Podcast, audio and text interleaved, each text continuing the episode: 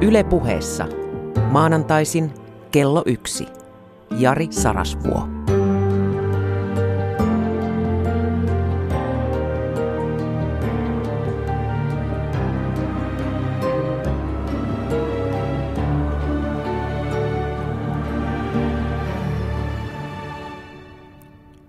Voi rakas ystävä, tämä lähetysmuoto toimii. Mistäs minä sen tiedän? No katso, kun täällä yritän parhaani maanantaisin sana alkavalle viikolle ja sinä siellä teet oman osasi ja kun molemmat olemme niin puutteellisia, rajallisia, niin välillä tulee tarve jatkaa sitä vuoropuhelua ja niinhän mulle kävi, että kun viime maanantaina puhuin siitä intohimosta siinä määrin tunteikkaassa tilassa, että mennäs taas itku alkaa. Tänään ollaan turvassa, tänä aamuna olen itkenyt vain kerran ja sekin kesti hyvin lyhyen aikaa. Itkin tätä Nelson Mandelan viimeksi kuuluisaksi uudestaan tekemää runoa Invictus, jonka Morgan Freeman niin hienosti lausuu. Mutta olen vähän niin kuin vakaammassa tilassa kuin viikko sitten maanantaina, jolloin on mahdollisuus hyvittää tämä tilauspetos, joka tuli epähuomiossa tehtyä. Nimittäin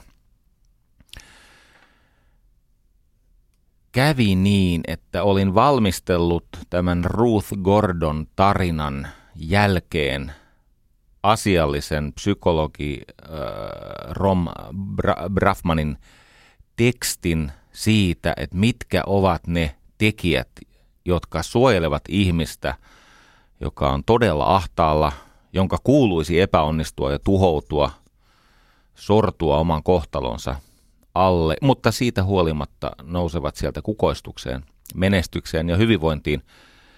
Ja tässä listassa on alun perin kahdeksan kohtaa, minä olen typistänyt sen seitsemäksi kohdaksi ihan omavaltaisesti, mutta se oli vähän niin kuin tämä viime lähetyksen substanssiosa.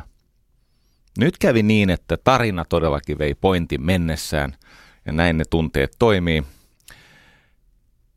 mutta kun mä sain niin kauniin, siis Maria-Liisa Sipolan kaunis pyyntö, että mitkä ne oli ne kohdat, kun itse olen sekä isätön ja intohimoinen, ja tämä on äh, niin kuin hänen henkilökohtaisen itsetutkiskelun ja psykologisen selviytymisen kannalta äh, voi olla hyödyllistä tietoa, niin mitkä ne oli ne Brafmanin kahdeksan kohtaa tai tänään seitsemän. Se oli niin kauniisti ja ystävällisesti pyydetty, ei sättimistä, ei ilkkumista, ei nimittelyä, mitään tällaista, vaan hän vaan pyysi, että jos sais sen, minkä luvattiin, ja ei kuitenkaan toimitettu, niin tänään toimitetaan, mutta vasta siinä areena-osassa, koska tänään teema on toinen. Toinen kiitos tästä vielä viime lähetyksen perusteella, kun kerroin tarinan tästä Catherine Switzeristä, tästä Boston Maratonin ensimmäisestä naisjuoksijasta, johon tämä kisa kilpailujohtaja Jock Semel kävi käsiksi. Niin okei, okay, sieltä tuli yksi sellainen kummallinen moite. Minua syytettiin epärehellisyydestä sen perusteella, että en ollut paljastunut, että tällä Semelillä on tämmöinen tunnehäiriö, että hän oli joskus aikaisemminkin ja myöhemminkin käynyt johonkin käsiksi juoksijansa – No en mä ollut epärehellinen, mä en vaan tiennyt, että hänellä oli tämmöinen. En ehtinyt siinä muutaman tunnin valmistautumisajassa tehdä mitään diagnoosia tästä semelistä. Mutta sitten, Markus Lintunen. Hän jaksoi sen verran kaivaa, hänkään ei moittinut, eikä syyttänyt epärehellisyydestä, mutta hän löysi ihanan sovintokuvan, missä tämä Semel ja sitten tämä Catherine Switcher – todella kauniisti poskihalaavat. Se on ihana kuva. Switcherin rinnassa on numerolappu F20, mihinkä mahtaa F viitata. Ja, mutta siinä he ovat ystäviä. He ovat tehneet sovinnon. Ja oli se sovinto kuinka järjestetty ja autenttinen tai jotain muuta tahansa, niin se on kuitenkin meille jälkipolville paljon tyynnyttävämpi ja ylevöittävämpi kuva kuin se, mikä jäi minun viimeiseksi kokemuksekseni ennen Markus Lintusen lähettämää kuvaa tästä Jock Semelistä. Toden totta, tarinat eivät ole tietenkään niin yksioikoisia kuin millaisena ne kerrotaan. Ja aina on parempi löytää se sovinnollinen, kaunis, ihmisyyden arvokkuutta lisäävä käänne siihen tarinaan ja tästä kiitän. Hmm. Tänään. Tänään puhutaan tasa-arvosta. Tasa-arvo. Se on kuulkaa maailman paras idea. Ajatteli sitä miltä kannalta tahansa. Äkäs äijät peljästykö siellä. Öö, A, kyllä tässäkin lähetyksessä teitä silitellään ja säälitään ja niin poispäin. Teitä on mitään pois. Teiltä ei viedä nyt yhtään mitään pois. Päinvastoin, jos hyvin käy, niin viimeisen noin kolmanneksen lähetyksestä omistan meille isille ja miehille. Eikä tähän nyt tarvitse reagoida. En, en puhu koko lähetystä pelkästään naisista ja heidän tasa-arvovaatimuksistaan. Mutta tässä tilanteessa on syytä sanoa lause, joka tällä hetkellä ainakin minun jossakin sisäisessä tyhjyydessä resonoi parhaiten, kun ajattelen käsitettä tasa-arvo. Opin tämän ajatuksen Jyri Paavilaiselta, jonka kanssa saan tehdä työtä. Ja hyvän ajatuksen tunnistaa siitä, kun sen kuulee, niin siinä on ristiriita. Ja vaikka et sitä ihan sekunnissa tai puolessa sekunnissa tai kymmenesosa sekunnissa tajuakaan, niin sä ymmärrät, että se lause on totta. Vaikka se ei aukea kokonaisuudessaan kaikki ne esimerkkeinä ja sovelluksenne saman tien. Ja se Jyriltä oppimani lause kuuluu näin. Etuoikeutetusta tasa-arvo tuntuu sorrolta.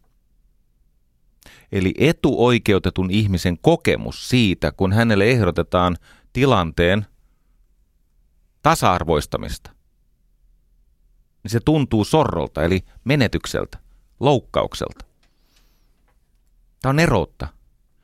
Tämä ajatus, että jos kuulut etuoikeutettuun luokkaan, siis etuoikeutettuun sukupuoleen, kansanosaan, etniseen taustaan, tai jos sulla on rahaa etuoikeutettu määrä verrattuna muuhun väestöön, tai olet nuori, tai mikä onkaan se etuoikeutetun niin kuin etumatkan peruste, niin se, että aletaan puhua tasa-arvosta, niin se tuntuu uhalta menetykseltä. Sillä viikolla, kun kävin tapaamassa anarkisti Suvi Auvista, lämpimät kaipaavat terveiset sinne Suville, et ole poistunut sydänalastani juuri hetkeksikään. Hyvät kohtaamiset ovat sellaisia, että niiden puoliintumisaika on ihan holtittoman pitkä. No niin, sillä viikolla kävin parturissa ihan turhamaisuussyistä – ja ehkä siitä syystä, ettei mua sekoitettaisi niin hippeihin, mistä mitä siellä parveili, missä me syötiin vegaaniruokaa. Mutta luin historian kuvalehdestä se, semmoisen, siis se ei ollut juttu, vaan se oli aukeaman kokoinen kuva. Ja siinä aukeaman kokoisessa kuvassa se oli vuodelta 1964. Ja siinä oli uima-allas, jossa seisoi vaatteet päällä kolme mustaa miestä. Siis tämmöistä Alun perin heidän esivanhempansa on Afrikasta väkisin tuotu. Ja tämä on tapahtunut siellä Yhdysvalloissa. Ja he siis seisovat vaatteet päällä uima-altaassa. Jos katsoo kuvaa hetkenkin pidempään, niin ymmärtää, että siinä on jonkinnäköisestä hotellista tai motellista kysymys. Ja sen uima-altaan reunalla on aivan siis raivosta sekaisin oleva valkoinen Joksemelin näköinen mies, joka kaataa sellaisesta isosta kanisterista – happoa sinne uimaltaan veteen. Ajatus on häätää nämä, meinaa tulla alliteraation mukaisesti tämmöinen sama-alkusointuinen nimitys, mutta siis meinaa häätää nämä mustat miehet sieltä uimaltaasta. Katso, kun elämme siellä Yhdysvalloissa sitä synkkää segregaation, rotuerottelun aikaa. Ja sitten kuitenkin tämä Rosa Parks tapahtunut tai tämä Martin Luther King on aloittanut työnsä ja sitten nämä, nämä tota, Afrikan amerikkalaiset vai miksi niitä kuuluu kutsua, ovat alkaneet siis ihmisoikeuksiaan vaatia ihan tasa-arvon nimissä. Ja kun motelleihin ei päässyt, jos oli musta, ainakaan tämän,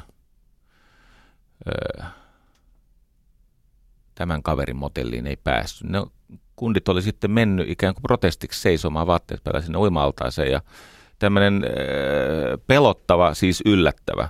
Muistakaa, että ne ihmiset, jotka on ahtaalla, nehän, nehän saa siis kohtauksen, kun ne näkee jotain yllättävää. Siis se, että kolme mustaa miestä seisoo uima-altaassa, niin, niin hän ryhtyy tämmöiseen paniikkidesinfiointiin. Kaataa siis happoa ilmeisesti häätääkseen tai satuttaakseen tai jotain. No siinä on tilanne, jossa etuoikeutettu kokee, että tämä tasa-arvovaatimus on sortoa. Eikö niin? Koska hän on alun perin ollut siinä asemassa, että hänen motellinsa ei tule kuin valkoisia ihmisiä. Ja nyt mä olen siis sitä mieltä, että tämä tasa-arvo on, se on maailman paras idea ja mulla on siihen hyvät perusteet. Ennen kuin mennään perusteisiin, on pakko kertoa edelliseen lähetykseen hieman liittyen, että kun siinä oli tämä ensimmäinen Boston maratonin juossut nainen, Catherine, niin Suomessa, me olemme näissä naisasia-asioissa olleet aina muita edellä, niin Suomessahan on ollut myös kuntoilevia naisia. E, nimittäin e, siis ensimmäinen merkittävä suomalainen näytelmäkirjailija sitten Aleksis Kiven. Ja ensimmäinen suoma, suomenkielinen sanomalehti nainen, Minna Kant. Minna Kant, äh, kauan ennen kuin, tota, melkein sata vuotta, tai siis noin sata vuotta ennen kuin tämä Catherine. Minna Kant, Minna Kant on siis tämmöinen realismin uraurtaja, joka muuten edisti naisten koulutusmahdollisuuksia aivan siis uskomattoman hienolla tavalla.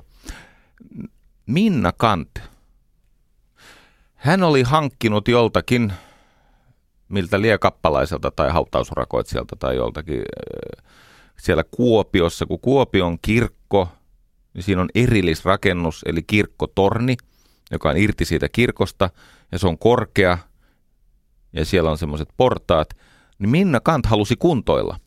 Hän oli hankkinut avaimen sinne kirkkotorniin. Ja Kant kisko niitä rappusia ylös alas, niin kuin purkaakseen tarmoaan ja hankkiakseen vähän lisää sitä tarmoa, voidakseen Eikö niin? Akka rava siellä, että voi taistella ihmiskunnan puolesta ja kirjoittaa näytelmiä 1800-luvulla. Mainiota touhua, mutta miettikää sitä maailmaa, jossa on täytynyt mennä sinne kirkorottien sekaan sinne pölyseen, pimeeseen, kellotorniin tekemään tätä porrastreeniä, koska siihen aikaan ei naiset juoksennellut tuolla kaduilla – ilman mitään järkevää syytä jotain pakoon tai... No niin, joo, Minna Kant.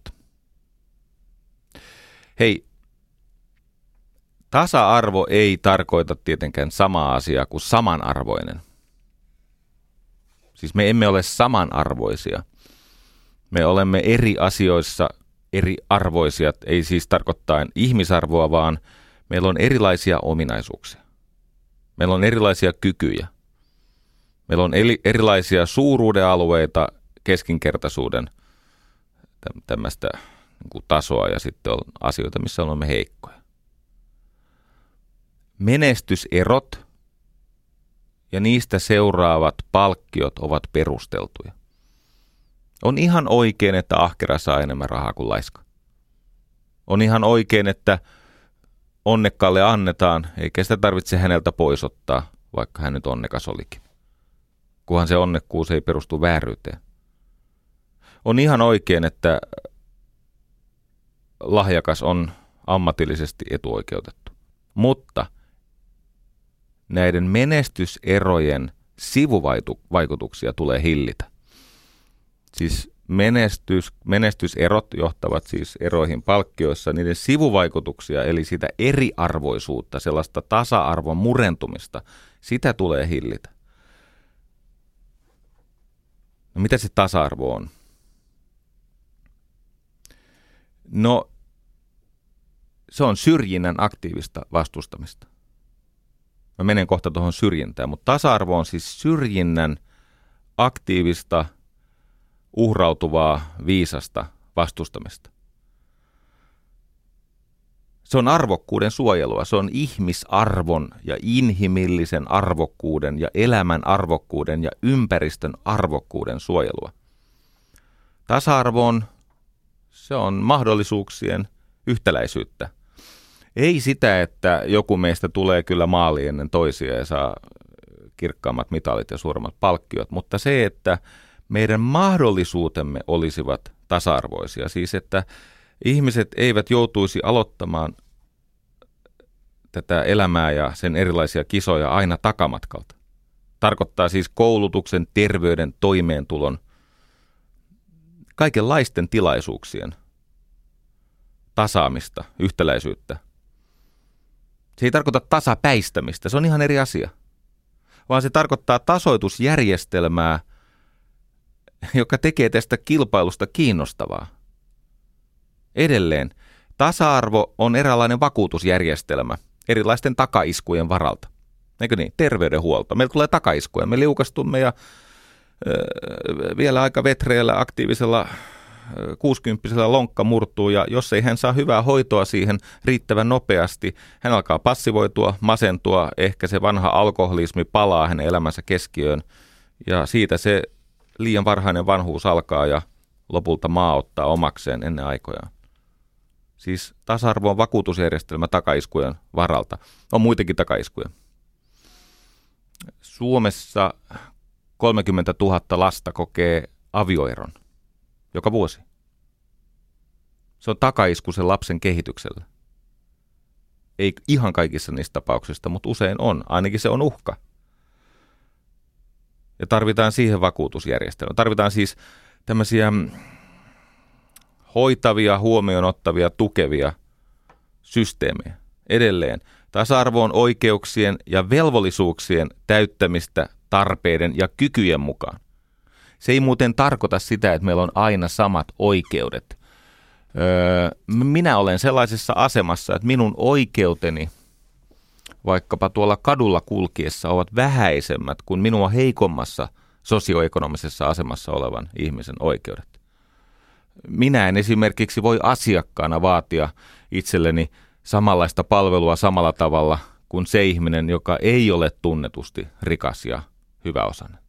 Ja jos vaadin sitä palvelua, joudun maksamaan siitä seuraamushinnan. Eli siis siitä tulee julkinen siitä minun käsityksestäni, että minua kuuluu palvella reilusti. Eikä minun oikeuteni ole identtiset esimerkiksi, jos ajan lievää ylinopeutta kaikkien muiden mukana. Siitä tulee isompi seuraamus. Vahvoilla on erilaiset oikeudet ja velvollisuudet. Mutta se ei voi olla niin, että vahvoilla on koko aika paranevat oikeudet, vaan niitä oikeuksia tulee tasata. Tämä on siis tämmöinen, niin kuin golfissa on handicap-järjestelmä. Se on kärsimyksen lievittämistä. Ja hyvin tärkeä, se on yksilöllisyyden sallimista. Se on ennen kaikkea sitä, että yksilöllisyys on määräävämpi tekijä kuin esimerkiksi biologia tai sukutausta tai jotain. Ihminen on laumaeläin, kyllä. Ihminen on erityisesti hierarkkinen, valtaherkkä ja diskriminoiva, eli syrjivä supersosiaalinen laumaeläin. Kuinka tarkkaan? Ihminen on luonnostaan syrjivä. Olen tavannut vanhempia, jotka kantavat syyllisyyttä siitä, että heidän pikkulapsensa pelkää mustaa miestä.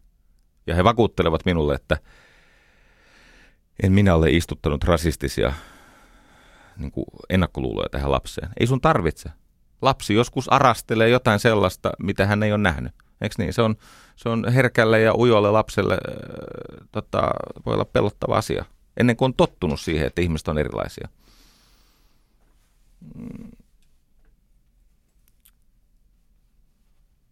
Tämä tota, Mä löysin muuten ystävät, Mä löysin lopultakin perusteen tälle aito avioliitto liikkeelle. Tietysti aito avioliitto. Et, että tota, mä löysin, mä, mä oon tehnyt aika sinnikkäästi noin vuoden töitä löytääkseni sille perusteet ja tiedelehdestä se löytyy. Katsokaa, kun nyt on kysymys siis avioliittoinstituutiosta ja monogamiasta, eli yksi avioisuudesta.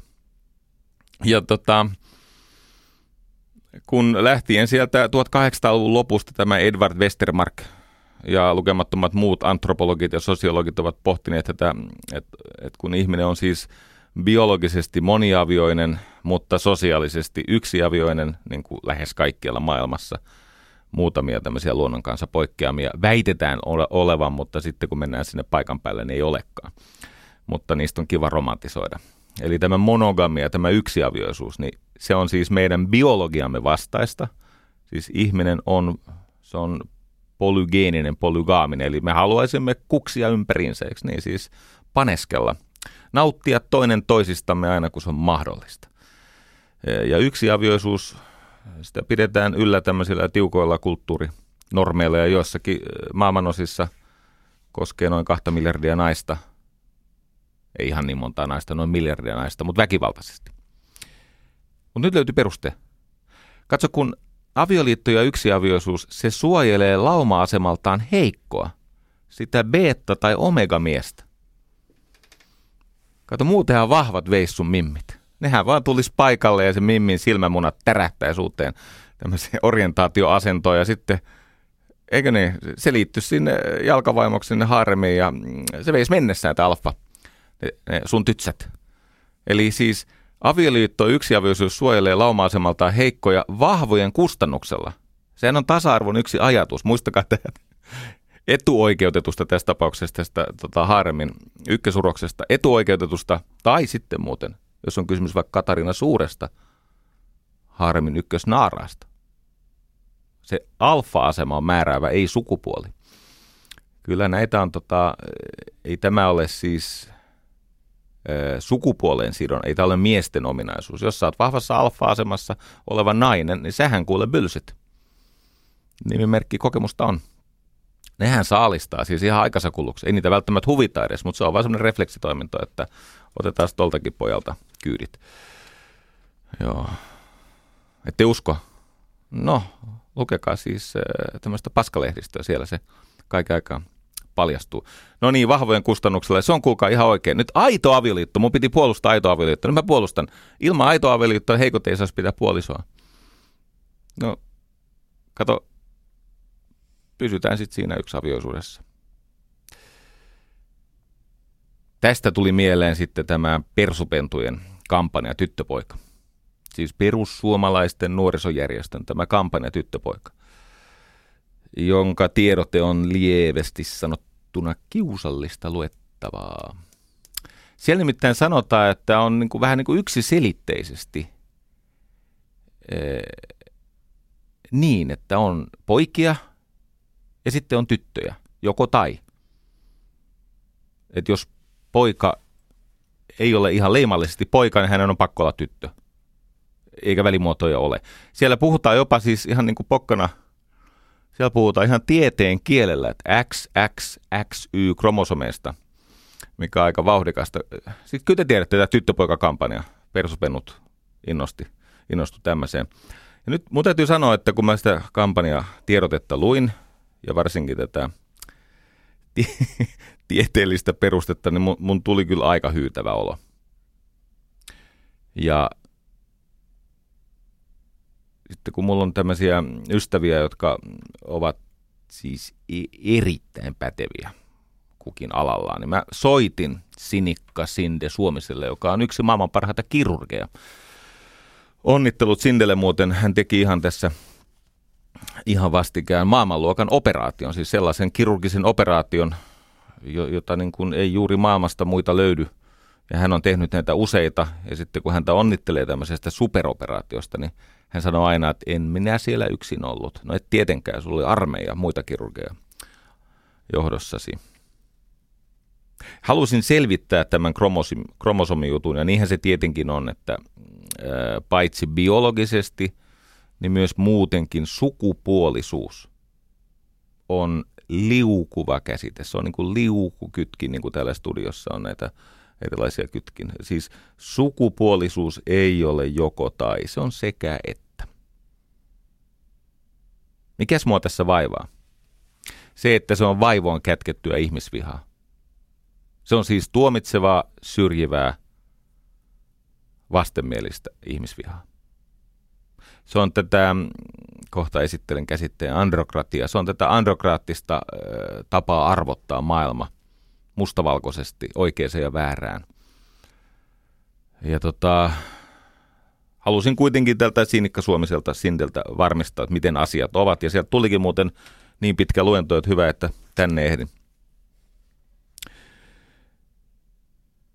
Se on niin, että tämä sukupuolisuus on paitsi monen tekijän summa,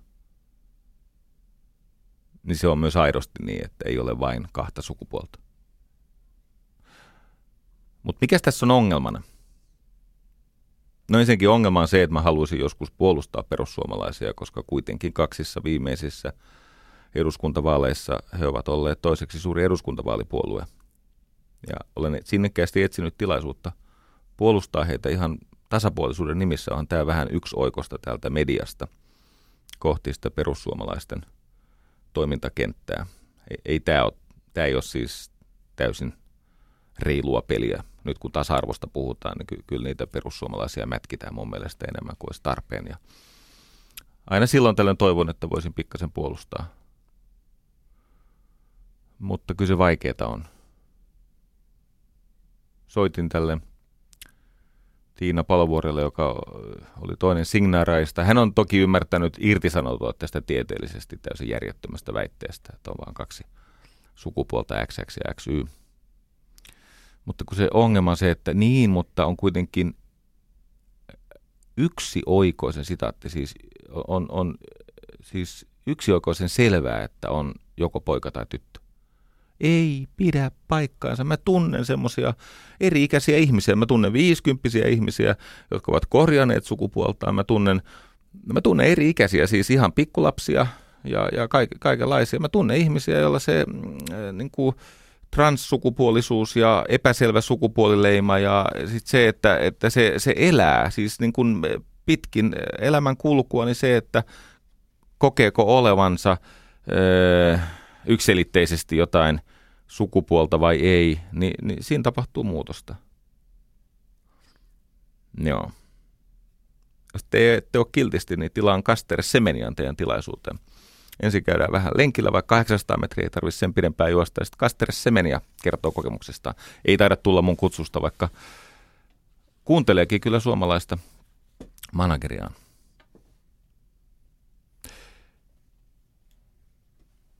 Puhutaan vähän lyhyesti syrjinnästä, koska se on niin olennainen osa tätä ajattelua. Tasa-arvo on siis aktiivista syrjinnän vastustamista – ja tämän syrjinnän ymmärtäminen on vaikea juttu. Kerro lyhyen tarinan. Olisi pitänyt pyytää tähän lupa, mutta tota, uskon, että Kirsipiha kestää tämän.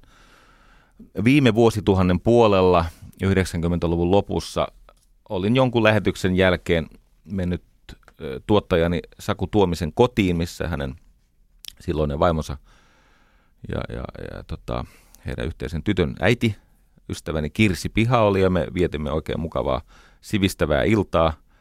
Ja mulla on semmoinen käsitys, että Kirsi Piha on aina lukenut enemmän kuin minä. Siis pidän tätä aika lailla varmana asiaa. Mä oon kova poika lukea, mutta tälle Kirsi Pihalle en pärjää tässä lukemisvauhdissa. Hän on, hän on sivistynyt ihminen ja siinä illan edetessä ja ehkä siinä vähän viiniäkin käytettiin aika paljon. Kuitenkin jo selvästi aamujen puolella Kirsi Pihal sanoi tämmöisen lauseen, joka onnistui loukkaamaan minua. Ja väitän, että tämä ei johtunut siis alkoholin käytöstä, vaan siitä, että se loukkasi minun huteraa minäkuvaani, jota pönkitän hurskastelevilla arvoilla.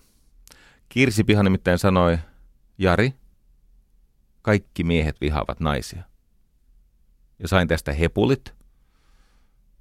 Ja me kiivailimme tästä, koska mielestäni juuri minähän en siis vihaa naisia. Tämä on muuten monen miehen puolustus, myös niiden miesten, jotka on saanut pahoinpitelytuomioita ja ties vaikka mitä tuomioita. Ni, niin tota, minä hänen siis vihan naisia. Kirsi on kyllä, että se kuuluu niin kuin miehen olemukseen, tämä misogynia.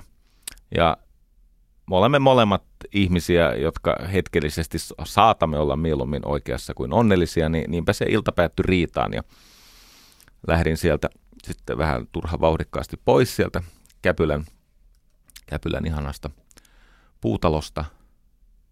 Seuraavana päivänä Kirsi lähestyi minua, että et, et eihän meidän niin kuin riita jatku siis niin kuin päivän puolelle.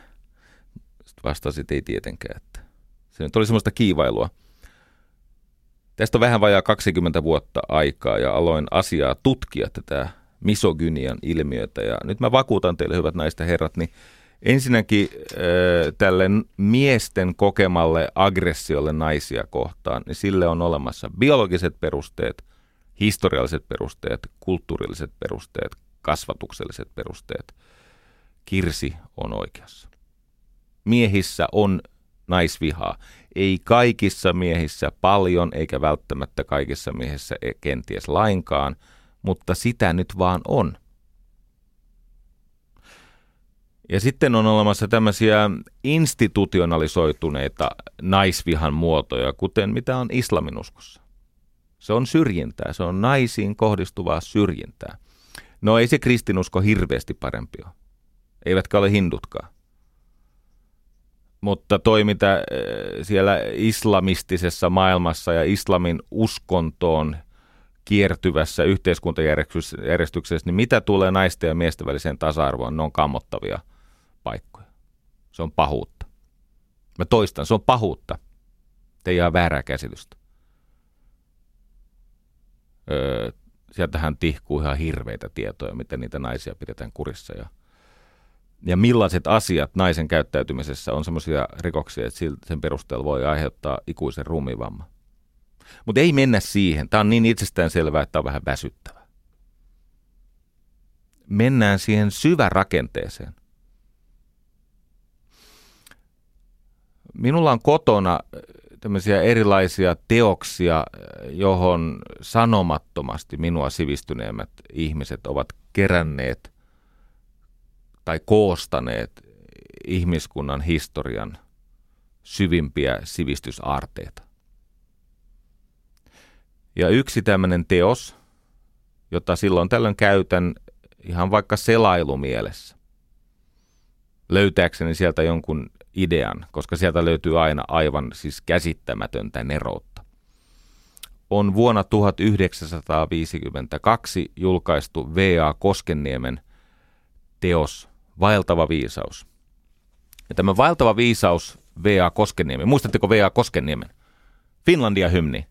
Eli Jean Sibeliuksen monivuosikymmentistä vastustusta vastaan Sibelius lopulta taittu siihen, että no, hän ei voi estää sitä, että niin kuin orkesterikappaleeksi tarkoitettu Finlandia-teos, niin ehkä joku nyt sitä haluaa sitten laulaakin – kun siihen oli kaiken maailman kuvaelmia tehty, siis Eino Leenot sun muut, niin se oli V.A. Koskeniemi, joka siis teki äh, Finlandia-hymnin sanat siihen Sibeliuksen mestariteokseen.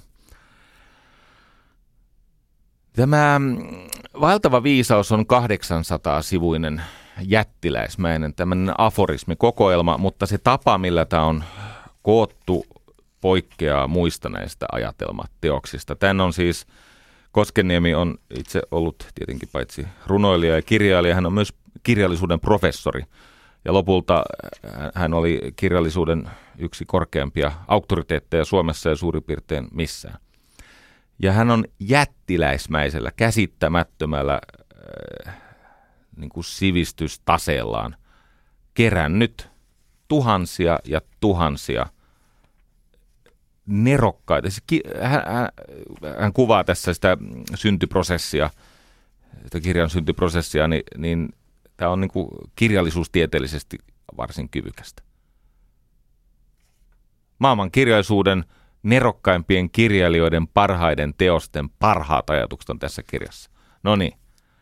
Ja aloin sitten lukea tätä aika usein sitä selailee ja sieltä löytyy kaikkea hauskaa. Ja täällä on semmoinen jakso, joka alkaa sieltä sivulta 650, 640 jotain. Nainen. Joo. Luku 14. Nainen. Ja tässä kun lueskelin näitä ihmiskunnan historian fiksuimpien miesten ajatuksia, oli siellä muutama nainenkin seassa, niin tota, vakuutan teille, tämä on naisvihamielistä tekstiä. Mä laskin, tässä on 196 ajatelmaa, aforismia niistä kirjoista kerätty. Niistä luokkaa 40, vähän alle 40 on öö, niin kuin sävyltään neutraalia tai hennosti niin kuin naista kiittäviä tai naisille myönteisiä. Loput, 156, on ihmiskunnan jokaisen jäsenen tärkeimmän ihmissuhteen sukupuolta halventavia, esineellistäviä, väheksyviä, pilkkaavia. Mä, Jessus tätä naisvia. Siis jos nykyisin joku tämän ajan Hannu Tarmio tai joku tämän ajan, joka te, tämmöisiä kokoelmia, jos joku teki siis naisista, siis tällaisen setin, öö, melko tota, aika, aika tylyä tavaraa. Siellä oli muutama naisen ajatus, mutta vain ne kelpas, jotka väheksyvät kanssasiskojaan. Toinen moite V.A. Koskeniemelle. Et kohdellut Eino Leinoa hyvin. Oot siis vanhemmiten hieman kärttynyt. Tämäkin täytyy muistaa, on tehty kymmenen vuotta ennen kuolemaa. Voi olla, että tämä hyvään asemaan päässyt hiipuva alfa, niin se oli katkerinen, katkera näille nuorille. Tota, luin semmoisen aika lennokkaan, hieman raskaan feministisen teoksen, jossa löytyi hyvin mielenkiintoinen jako. Ja se jako menee siis sillä tavalla, että historian aivan alussa, siis ihmisyyden aivan alussa, ö, ihminen on elänyt tämmöisessä kumppanuusyhteiskunnassa. Se ei, ole ollut siis täydellinen yhteiskunta, mutta sen nimi on Gylenia. Gylenia. Opetelkaa tämmöinen sana. Itsekään en osannut, mutta kun tätä ö, ohjelmaa saa tehdä, niin oppii uusia sanoja. Gylenia, se on kumppanuusyhteiskunta. Mut sitten hyvin varhaisessa vaiheessa, varmaan 6000 vuotta ennen ajanlaskumme alkua, ö, se Gylenia syrjääntyi androkratian androkratia, miesvallan, miehen ylivallan alta. Ja, ja tota, tämmöinen makrohistoroitsija, tulevaisuuden tutkija ja huikamala, feministi, on siis kirjoittanut semmoisen kirjan kuin The Chalice and the Blade, eli siis miekka ja, tai malja ja miekka, jossa hän kuvaa sitä historiallista näkökulmaa, miten yhteiskunnassa on ollut tämmöinen androkratinen, äh, siis miehen ylivaltaan perustuva äh, epätasa-arvoinen, siis syrjivä alistamismalli sille yhteiskunnalle ja sitten on se kumppanuusmalli. Nyt en ole minkään ismin kannattaja, enkä ideologi, enkä muutenkaan enää näillä kilometreillä helposti harhautettava yhtään mihinkään – Tutkin avoimesti, kriittisesti, uteliaasti, kyseenalaistavasti asioita, mutta totean, että tämä mm, Gylania, tämä ajatus siis tästä kumppanuudesta, se on se suunta, mihin ihmiskunnan kulttuurievoluutio meitä kuljettaa. Koska sen tärkein organisointiperiaate on yhdistäminen sen arvojärjestyksen tai epätasa-arvon asettamisen sijaan. Siis siellä on pohjalla kunnioitus ja kompromissi. Kunnioitetaan erilaisuutta ja rakennetaan eri intressien välille kompromisseja.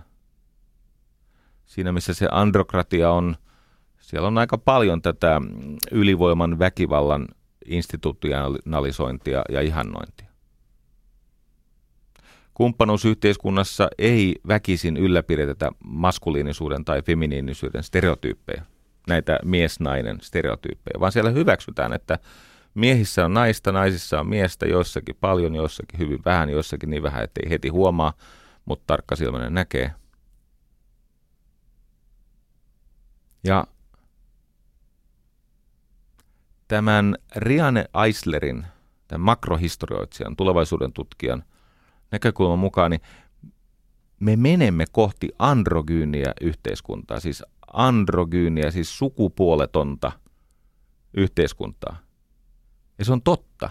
Kun tutkii näitä rakenteita, instituutioita, kulttuuria, ihmisten sitä koodia, jolla he ilmaisevat kunnioitusta ja kompromissiaan, niin se sukupuolen korostaminen vähenee. Ja tämänkin suhteen täytyy sanoa, että tämä Persupentujen kampanja Tyttöpoika, se on paitsi siis ajastaan jäljessä ja virheellinen, niin, niin tota, se on vähän nolo. Mä muuten lupaan puolustaa teitä, kun tuutte ulos jonkun semmoisen fiksujutun kanssa. Ja mistä tietää, että se voi olla fiksu? No esimerkiksi se, että joku sivistynyt ihminen tarkastaa sen tiedotteen ennen kuin se laittaa tuonne mediaan. Siitä on apua. Että ei tarvii oikoa niin hirveästi näitä. Joo. Hei. Epätasa-arvo ilmenee siis syrjintänä ja se syrjintä on monimuotoista. Se ei aina liity pelkästään sukupuoleen. Se liittyy esimerkiksi ihmisen taloudelliseen asemaan tai ö, ihmisen etniseen taustaan tai ikään. Ja sitä on kaikki alla. Siis on ihan oikeaa ikärasismia, ikäsyrjintää. Se voi liittyä kastiin. Maailmassa on kuitenkin mitä? Miljardi ihmistä, jotka takaraivossaan kantaa sitä kasti- tai tämmöistä niin kuin luokka-ajatusta. Kyllä luokkayhteiskuntakin, nyt kun se nostaa taas päätään, niin kyllä sen pohjalla on eräänlainen kastiajattelu. Vaikka se ei ole niin kuin hindulaisuuteen perustuva kastiajattelu, niin siellä on samantyyppistä, että ne vahvistaa me henkeä, eikö niin? Y- ymmärrättekö tämän? Ne. Siis nimeämällä ne ja, ja arvottamalla niitä ja tekemällä ne porukasta jotenkin kyseenalaisia ja vähäilyisiä ja moraalittomia ja pahantahtoisia, niin me koemme olevamme jotenkin mystisesti paremmin turvassa. Ja sehän ei pidä lainkaan paikkansa. Ihan oikeasti, kun tuolla netissä kiertää se kamala video, missä se isä opettaa juuri hiljattain puhumaan ja kävelemään oppinutta kaksivuotiasta tai jotain sen ikäistä pikkutyttöä lyömään pakolaista. Eli siis siellä internetissä, siellä YouTubessa on semmoinen kammottava videossa tämmöistä pehmoilään apinaa. Isä pitää tämmöistä apinaa ja sitten se opettaa sille tytölle, että tämä apina on pakolainen ja sitä pitää lyödä ja sanoa, että mene pois, mene pois ja lyödä. Ja sitten kun se tyttö yhdessä kohtaa yrittää vähän niin kuin halata sitä apinaa, niin kas kummaa, kun se tyttö onkin persillään nopeasti. Ja sitten taas pitää lyödä sitä apinaa ja sanoo, se tyttö sanoo semmoisella pikkulapsen kielellä pakolainen tai miten sen sen sanookin, mutta siltä vaan niin kuin puhumaan just oppineet söpöt pikkutytöt saattavat sanoa ja sitten pitää, pitää lyödä, me pois, me pois. Nyt se ei ole ainoastaan siis mautonta, se on laitonta. Toi on lastensuojelukeissi. Mutta ajatellaanpa asiaa vähän eteenpäin. Niin kuin tämä Michel de Montagne, vai miten ikinä se sanotaankaan. Kaikki olisi oppinut, jos olisi vittynyt ranskaa. Okay, no niin. No Mikko se kuitenkin oli. Montosen Mikko. Niin hän sanoi näin, että pitää oppia suvaitsevan sitä, mitä ei voi välttää. Ei ne eri etnisistä taustoista olevat ihmiset tuu mihinkään katoamaan. Ei vaikka mitä tekisitte. Mutta se, että kylvää tämmöisen vihan ja pelon siemenen tuommoiseen viattomaan pikkutyttöön, se on väärin. Se ei ole ainoastaan väärin sitä tulevaisuuden yhteiskuntaa kohtaan, sitä lasta kohtaan ja tätä isäraukkaa kohtaan, koska eräänä päivänä ne hormonit keikkaa ja alkaa eräänlainen andropaussi, vaikkei miehellä varsinaista andropaussia olekaan, mutta alkaa se ihmisyys hiipiä sen teston alta pintaan ja ei teekään enää mieli ratkaista asioita väkivallalla. Ja toivoisi, että olisi semmoinen yhteiskunta, että mahdollisimman moni voimassa tunnossa oleva tyyppi ajattelisi vähän paremmin. Oi voi.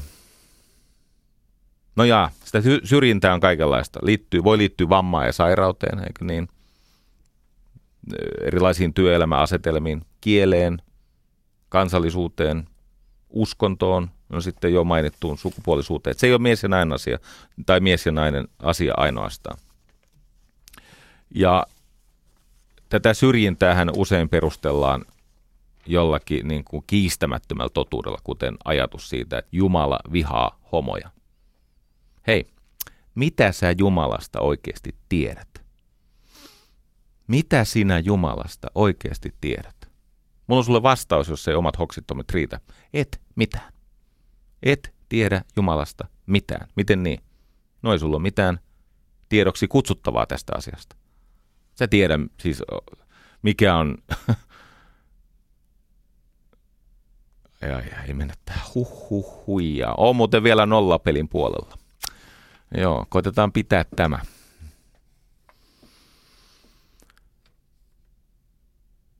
On muuten kauheata keskustella tyhmän miehen kanssa. Siis ei sen takia, että hän on tyhmä, vaan siksi, että hänelle on yhtenään todisteltava, että pitää häntä älykkäänä.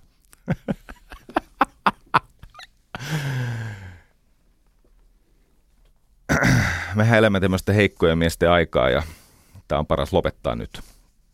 Tämä ajatus on kauheata keskustella tyhmän miehen kanssa.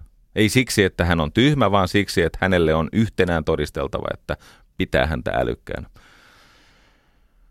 Tämä oli ansa, tämä lause. Tämä on semmoinen viiniläinen kirjailija ja todennäköisesti pedofiili Altenberg, jolla on ollut, en muista alkuperäistä nimeä, mutta Altenberg on ollut se hänen pseudonyyminsä, josta hän tuli tunnetuksi Keski-Euroopassa kirjallisuuspiireissä. Altenberg. Hän on tämän saman lauseen tietenkin lausunut naisista.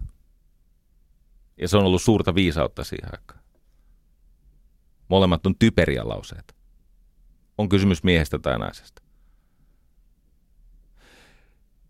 Kun heikko ihminen käyttäytyy vihamielisesti, niin sehän johtuu siitä, että hän on hädissään ja hän, hän katsoo, että hänellä on varaa vihamielisyyteen niin kauan kuin hän on kaukana, mutta hän muuttuu leperteleväksi, kun hän on lähellä jotain semmoista ihmistä, joka on varmempi itsestään. Ja tähän loppuun mä haluan sanoa, että tota, viime vuosikymmenien suurin tasa-arvomuutos Suomessa ehkä sittenkin liittyy miesten asemaan, joka on nähtävissä miesten ja naisten välisten terveyserojen kasvusta, miesten syrjäytymisvaarasta ja ennen kaikkea miesten kohtelusta näissä perheriitatilanteissa. Se on kuulkaa väärin, miten miehiä kohdellaan huoltajuuskiistoissa. Ja miten yleistä on se, että se lähivanhemmuuteen kelpaava mies, joka olisi sille lapselle parempi vaihtoehto, tai edes tasa-arvoiseen yhteishuoltajuuteen kelpaava mies, joka olisi lapselle ihanteellinen vaihtoehto sen eron tapahduttua, että nämä oikeusistuimet kohtelee miehiä niin väärin. Jari Sinkkonen on kirjoittanut tästä paljon ja hyvin. Ja tässä hänen kirjassaan Yhdessä isän kanssa hän kuvaa näitä tapauksia, missä poikkeuksellisen fiksut ja aika merkittävillä voimavaroilla varustetut miehet ovat päättäneet taistella joko siitä yhteishuoltajuudestaan tai lähihuoltajuudestaan. Ja toden totta, niin se ei ole kyllä reilua. Vaikka oikeus on itse asettanut tämmöisiä selvittäjätahoja, jotka yksimielisesti puoltaa isää vaikkapa pojan lähihuoltajaksi, tässä on yksi erityinen keissi. Niin näillä kannanotoilla, vaikka, vaikka ne on siis oikeuden vaatimia kannanottoja, niin niillä kannanotoilla ei ollut oikeuden mielestä sit mitään merkitystä, vaikka siellä on lapsipsykiatria ja perheneuvolaa ja, ja pojan oma tahto ilmastu. Ja siitä huolimatta tämä huonommin asiantuntijoiden ja lapsen itsensä mielestä lähihuoltajaksi soveltuva äiti voittaa tämän keissin. Mutta kun ikävä puoli on se, että eroperheen äiti on muuttanut kauas pois, niin siellä käydäänkin noin kerran kymmenessä päivässä semmoinen väkivaltainen näytelmä, että sitä poikaa pakotetaan lentokoneeseen. Ja se poika ei halua mennä viideksi päiväksi sinne, koska hän joutuu viideksi päiväksi vieraaseen päiväkotiin ja se ei vaan sovi hänelle. Hänen kaverinsa on muualla ja hänen elämänsä on muualla ja hänen, hänen tunnesiteensä äitiin itse asiassa olisi parempi, jos ei sinne tarvitsisi mennä lusimaan sitä viittä päivää sillä nöyryttävällä lentoke, niin kuin lentokone saattojutulla. Ja kun tämä poika on välillä karannut sen isänsä luota, se on siis kirjaimellisesti lentokentällä karannut ja juossut uudestaan parkkihalliin. Ja isä nielee kyyneliään ja hän yrittää toteuttaa oikeuden mielivaltaista järjetöntä päätöstä, johon liittyy kaiken maailman käänteitä ja kummallisuuksia ja syytöksiä. Kerran oli semmoinen tapaus, että lentoemäntä ratkaista. Lentoemäntä, nehän on muuten viisaita tyyppejä. Ne on nähnyt elämää.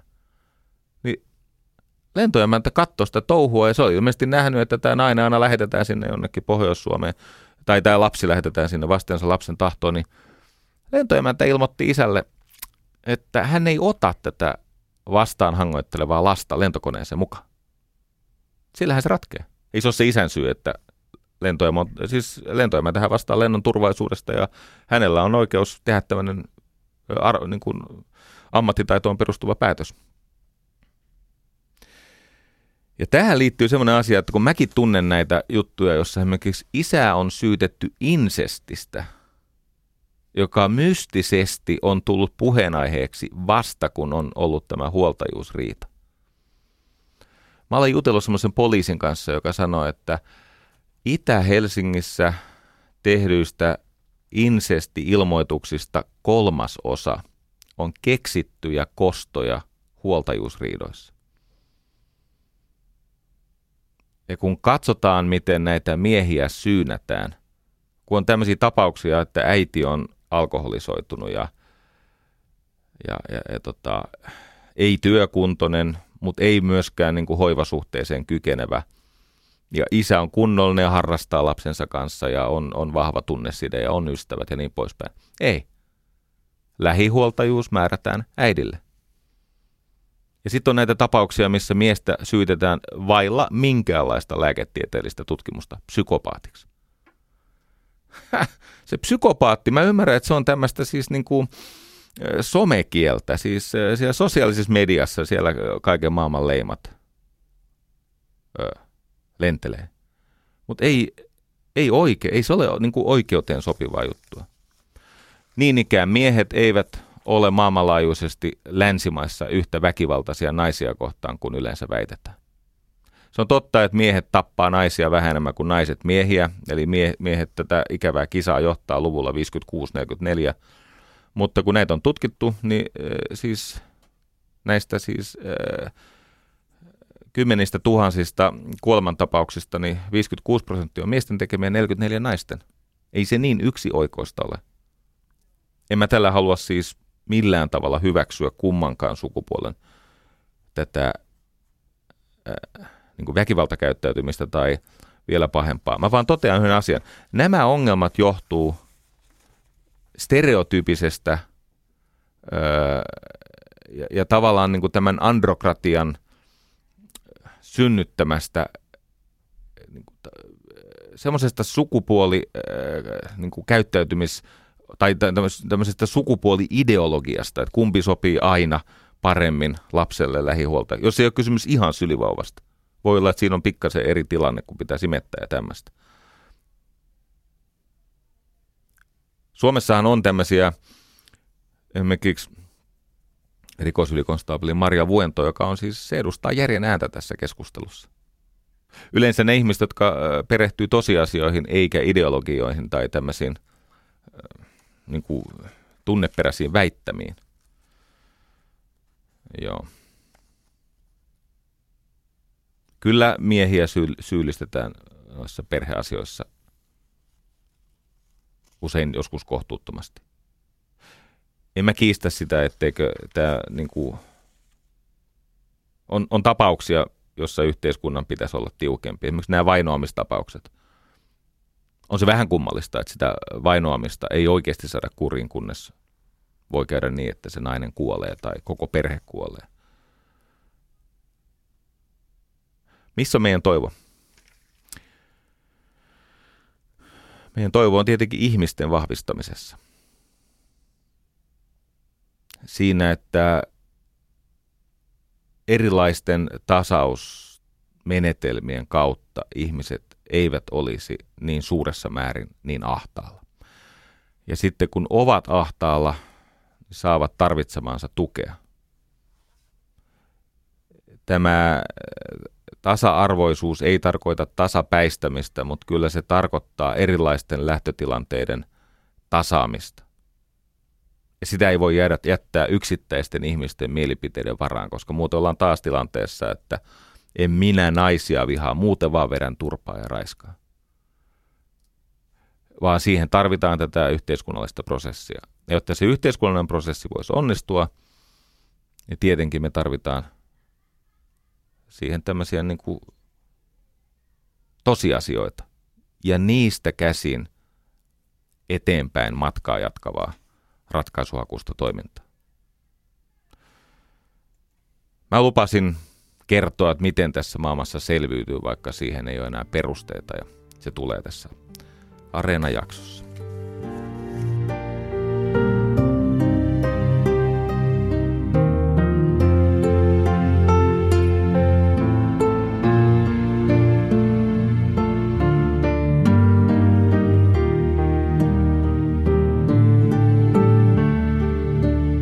Ylepuheessa Jari Sarasvuo.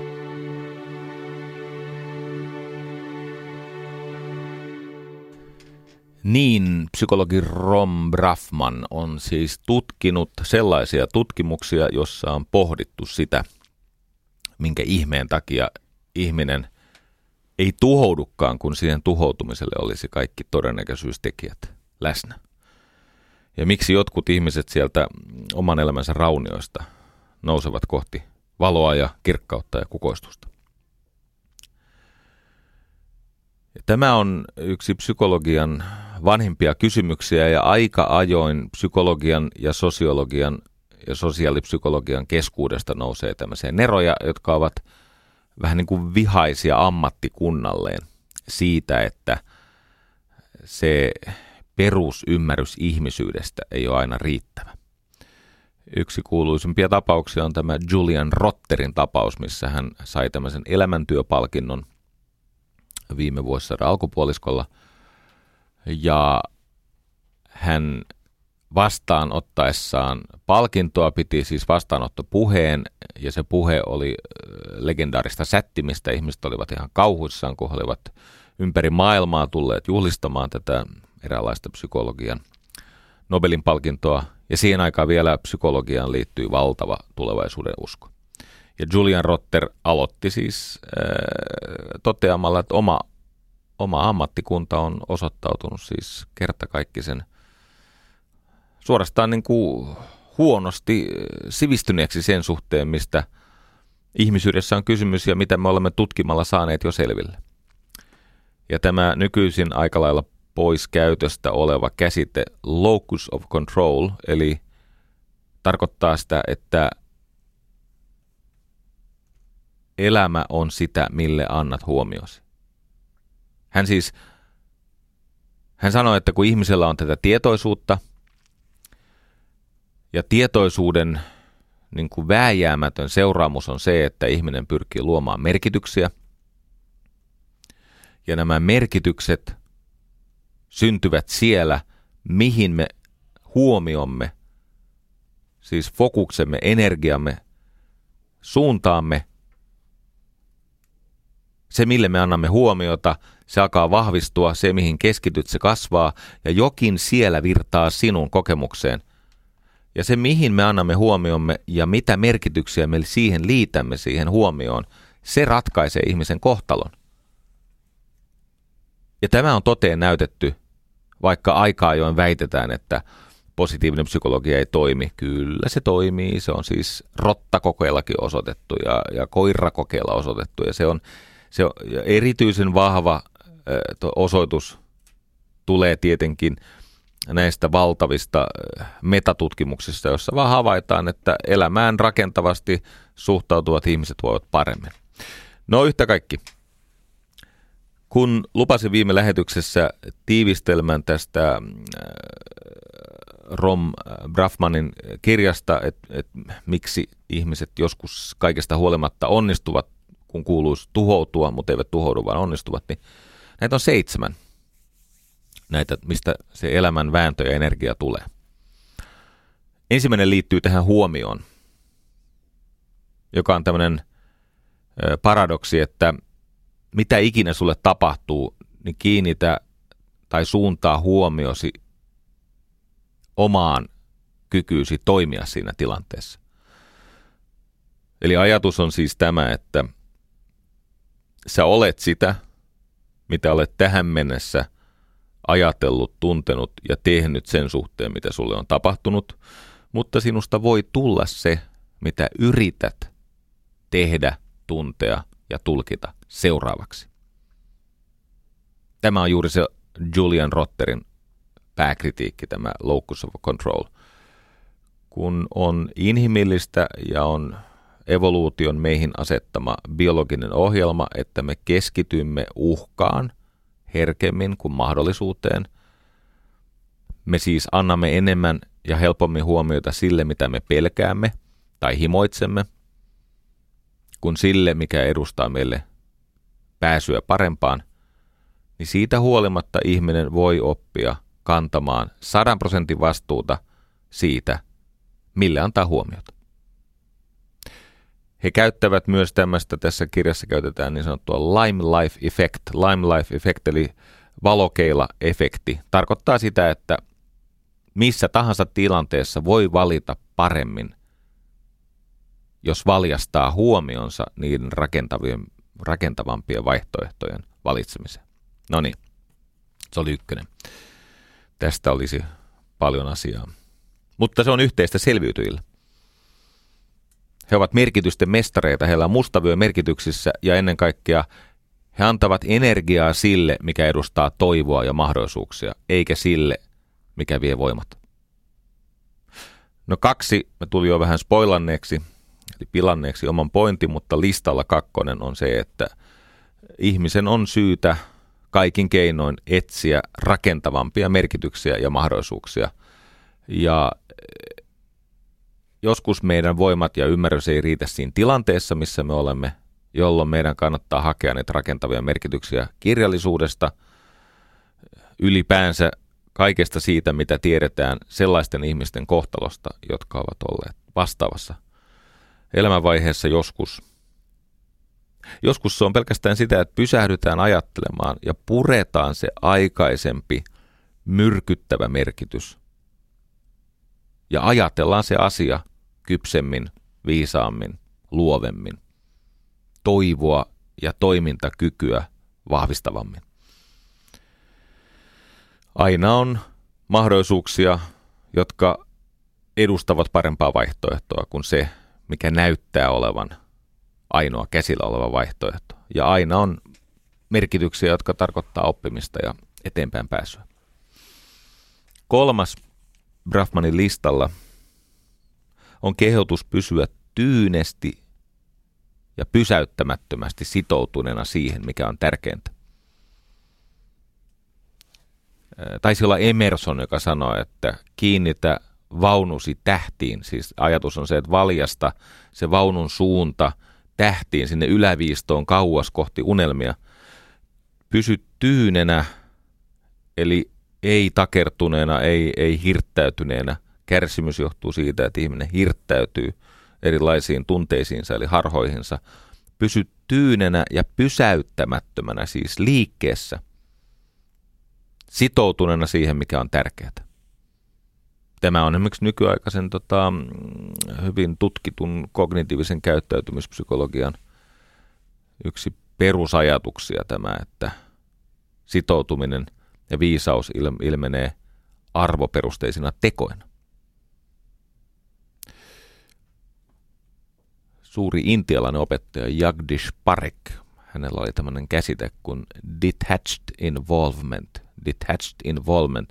Detached tarkoittaa sitä, että ihminen voi antaa tilanteeseen enemmän itsestä ainoastaan, jos hän ei ole kiinnittynyt väärällä tavalla, siis takertunut.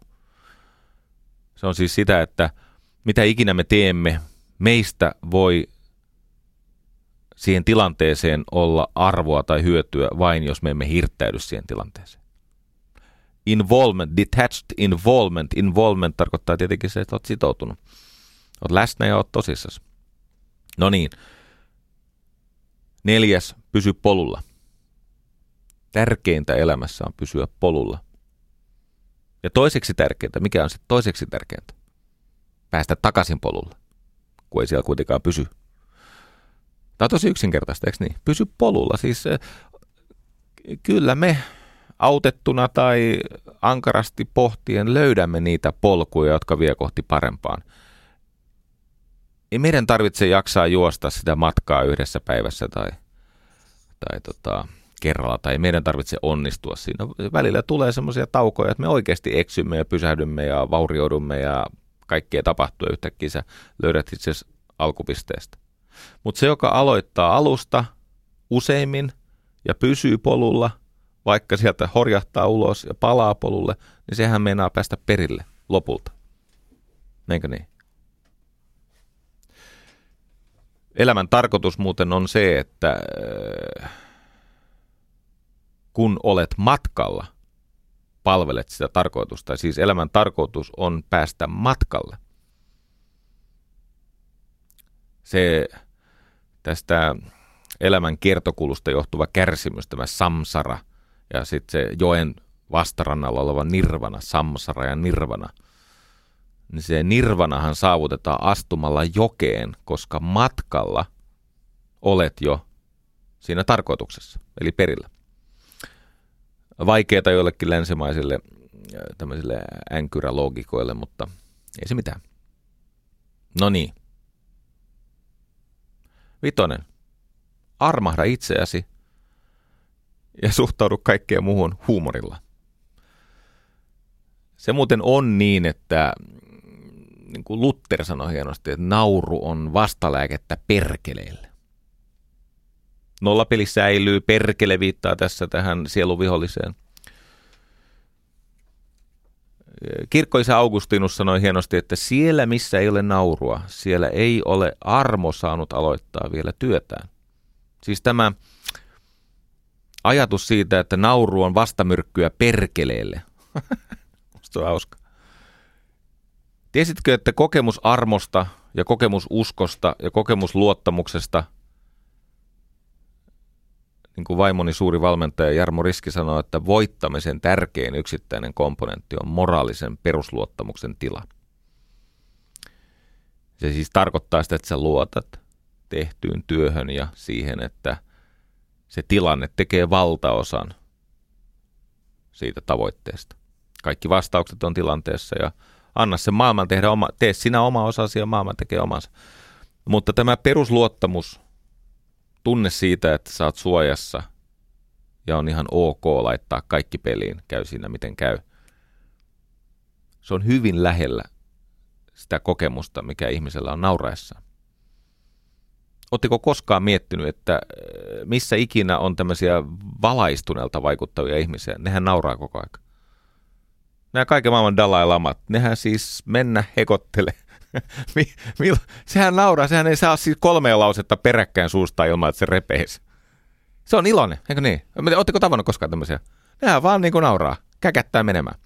Joo, armahda itseäsi, muista, ei tässä alun perinkään sinusta ollut kysymys. Siis se, että ymmärtäisi tämmöisen asian. Sä et ole tärkeä. Älä siis tärkeälle. Tässä kosmisessa mitassa niin ei kukaan muista, että sä olit edes olemassa sadan vuoden kuluttua. Ymmärräksä? Mä todistan tämän nopeasti. Kukaan ei muista, että sinä olit edes olemassa sadan vuoden kuluttua. Miten niin? No niin, sulla on kaksi vanhempaa, eikö niin? Neljä isovanhempaa. Kahdeksan isovanhempien vanhempaa.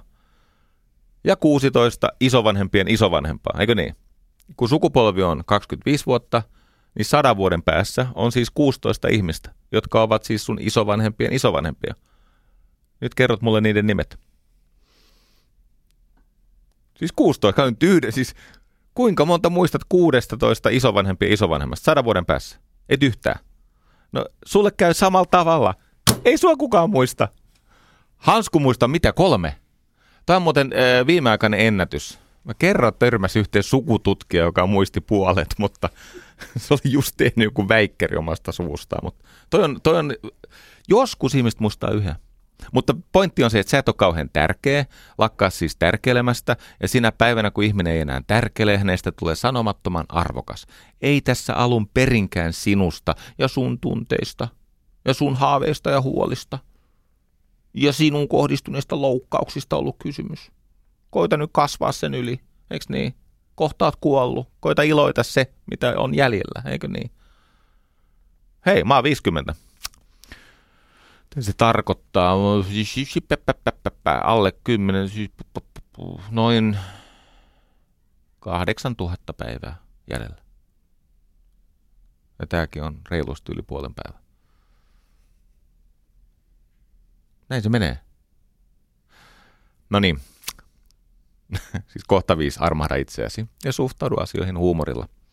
Älä tärkeile. Kutonen on tärkeä. Etsi, ansaitse ja hyödynnä apua. Siis älä yritä yksin. Älä ole omavoimainen. Muista, että ympärillä ja ulottuvillasi on ihmisiä, jotka haluavat auttaa. Anna ihmisten auttaa. Ole sen avun arvoinen kantamalla vastuu siitä omasta osuudesta. Ja yritä tehdä siitä toisen ihmisen kädenojennuksesta hänelle viisalta jälkikäteenkin tuntuva päätös. Siis sellainen päätös, että se ihminen kokee, että hetkinen, tuota ihmistä oli kiva auttaa, kun se niin kovin osallistui siihen omaan pelastukseensa ja taisipa se sanoa myös kiitos.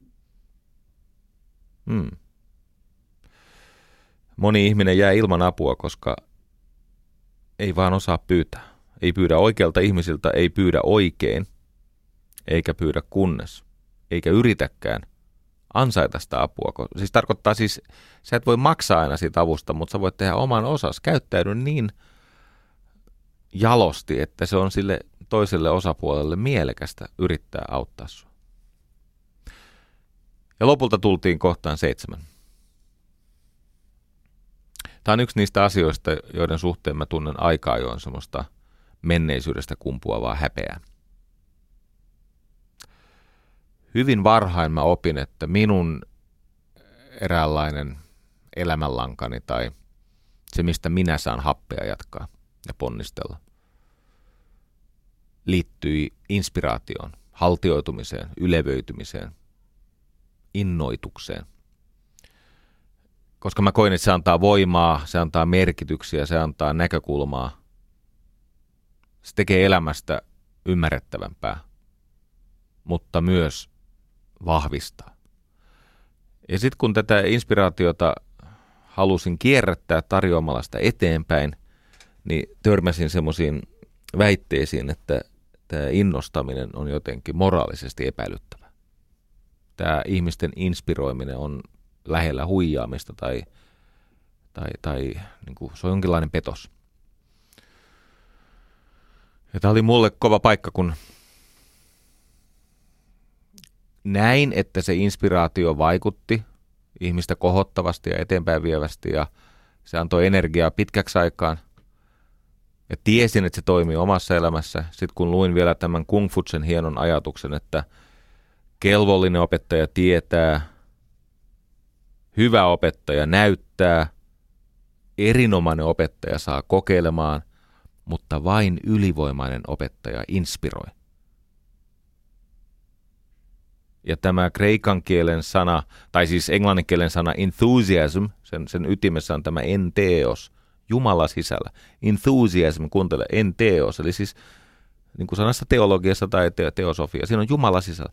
Niin inspiraatio on siis arvokkaimpia tämmöisiä selviytymisvaluuttoja tai voimanlähteitä, mitä on. Ja mua niin olotti, kun mä sen sosiaalisen painostuksen alla vähän niin kuin aloin häpeillä sitä. väistin siitä.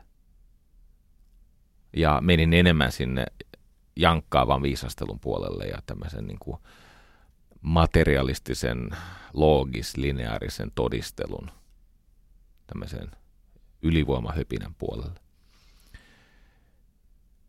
Rom Brafmanin mukaan nämä ihmiset, jotka onnistuvat, he saavat ja vastaanottavat apua ihmisiltä, joilla on resurssit auttaa.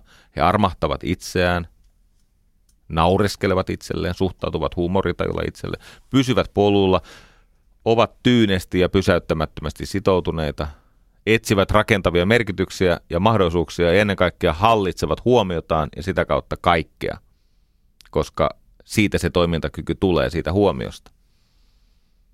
Mutta tämän ytimessä on inspiraatio, intohimo.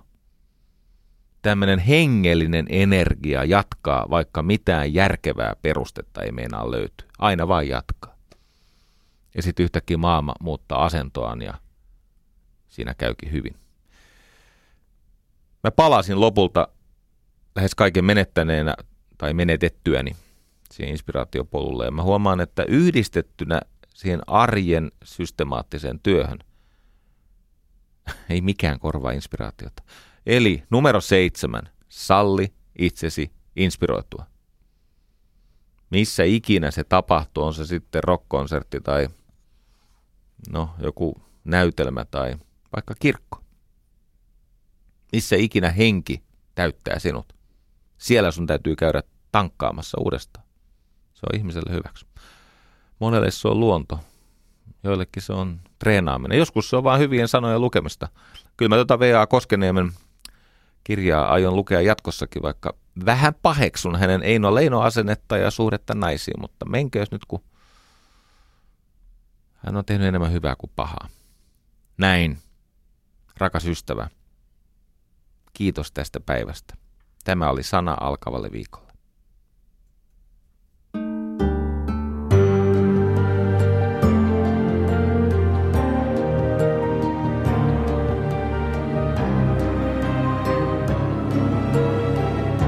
Ylepuheessa Jari Sarasvuo.